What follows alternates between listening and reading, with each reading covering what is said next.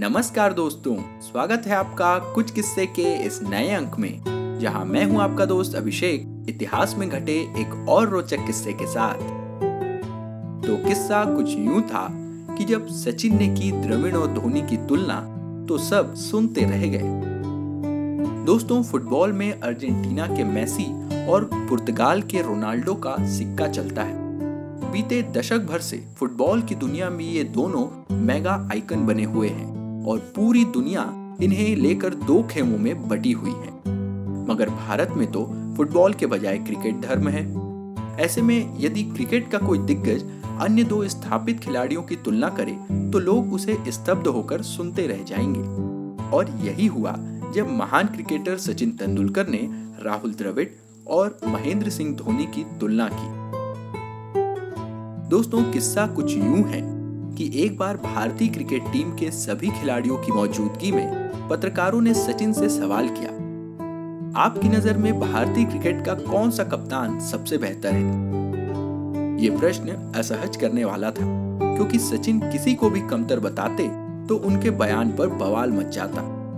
मगर सचिन धैर्य के साथ बोले, मैं समझता हूँ कि जिनकी कप्तानी में मुझे खेलने को मिला उनमें राहुल द्रविड़ और महेंद्र सिंह धोनी शानदार है।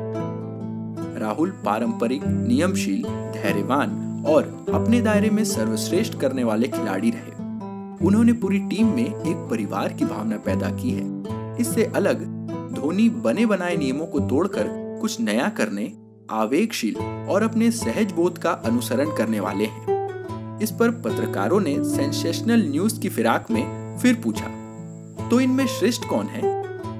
सचिन फिर से मुस्कुराते हुए बोले, श्रेष्ठता का कोई एक पैमाना नहीं होता। आप धरती को श्रेष्ठ कहेंगे या आकाश को, पानी को श्रेष्ठ कहेंगे या हवा को, सब श्रेष्ठ है, सब अनूठे हैं। इस जवाब पर सब निरुत्तर हो गए। संयोग देखिए दोस्तों कि उस समय वहां द्रविड़ और धोनी भी मौजूद थे। दोस्तों, खेल जगत से जुड़े हुए ऐसे ही किस्से आप हमारे साथ सुनते रहेंगे, मगर आज का किस्सा बस यहीं तक।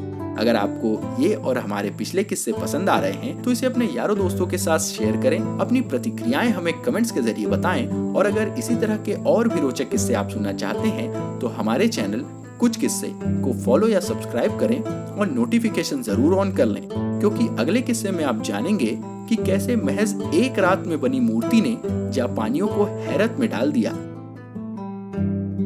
तो दोस्तों, आज के लिए बस इतना ही। जल्द मिलेंगे इतिहास में घटे एक और दिलचस्प किस्से के साथ। तब तक के लिए अपने दोस्त अभिषेक को दीजिए इजाजत। नमस्कार, जय हिंद।